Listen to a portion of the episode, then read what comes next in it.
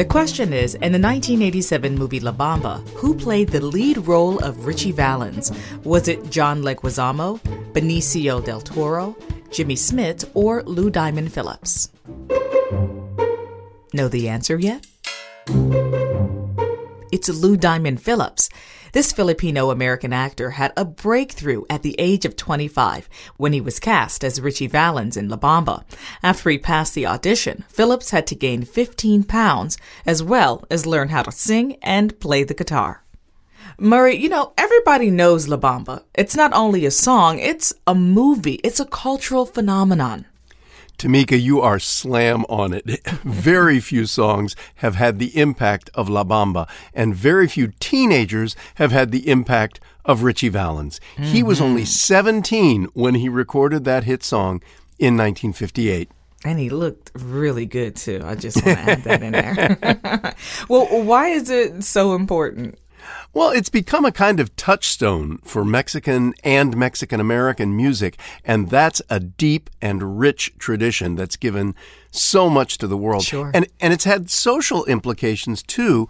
Ritchie Valens became the first Mexican American rock star, and his success helped kickstart a movement that's usually referred to as Chicano rock. Mm, a movement, really? So, who else has been a part of that? Oh, so many bands and musicians, Tamika. Trini Lopez, Rosie and the Originals, Sam the Sham and the Pharaohs, the great Linda Ronstadt, and very significantly, Los Lobos, who recreated Ritchie Valens' music for that movie. And Lou. Diamond Phillips, who was not a musician, did an incredible job of lip syncing with technical help from the film's editors. Well, what makes it such a great song? The Dance, Tamika. It's a song that's based on a dance called La Bamba, and the lyric urges everybody to get down. Just listen.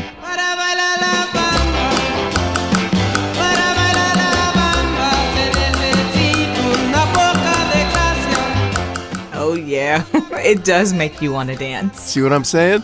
Well, we'll put a link to the lyric in Spanish and English on our social media. The song's romantic too, and that dance is still performed at weddings, even today. I mean, you're right, you can't sit still when you hear this song. It's conquered yeah. the world, almost literally. What do you mean, almost literally? I think about it. In 1958, an old Mexican folk song becomes a top 40 hit. Then, mm-hmm. almost 30 years later, by Los Lobos, it hits number one. So, their dedication to roots music helped build interest in what people started to call world music. Mm. And now, our ears are open to music from just about everyone and everywhere. Wow, I mean, that is a real movement. It is, Tamika, but there's a sad part of the story. Oh, okay. So tell us about that. I well remember being in elementary school when the word spread that there'd been a plane crash in Iowa and it took the lives of Ritchie Valens, Buddy Holly, and the Big Bopper. It's known as the day the music died, and Ritchie Valens was only 18 years old. Yeah, but you know, he left us with the gift of his music, didn't he? And the gift of his influence, Tamika. Well, thank you, Murray. That's it for now. I'm Tamika Smith. And I'm Murray Horwitz. We're Ask QOTD on Twitter and Facebook. Play along with the mobile app. Just search for Question of the Day in the App Store. Wherever you play, come back tomorrow. Learn something new every day.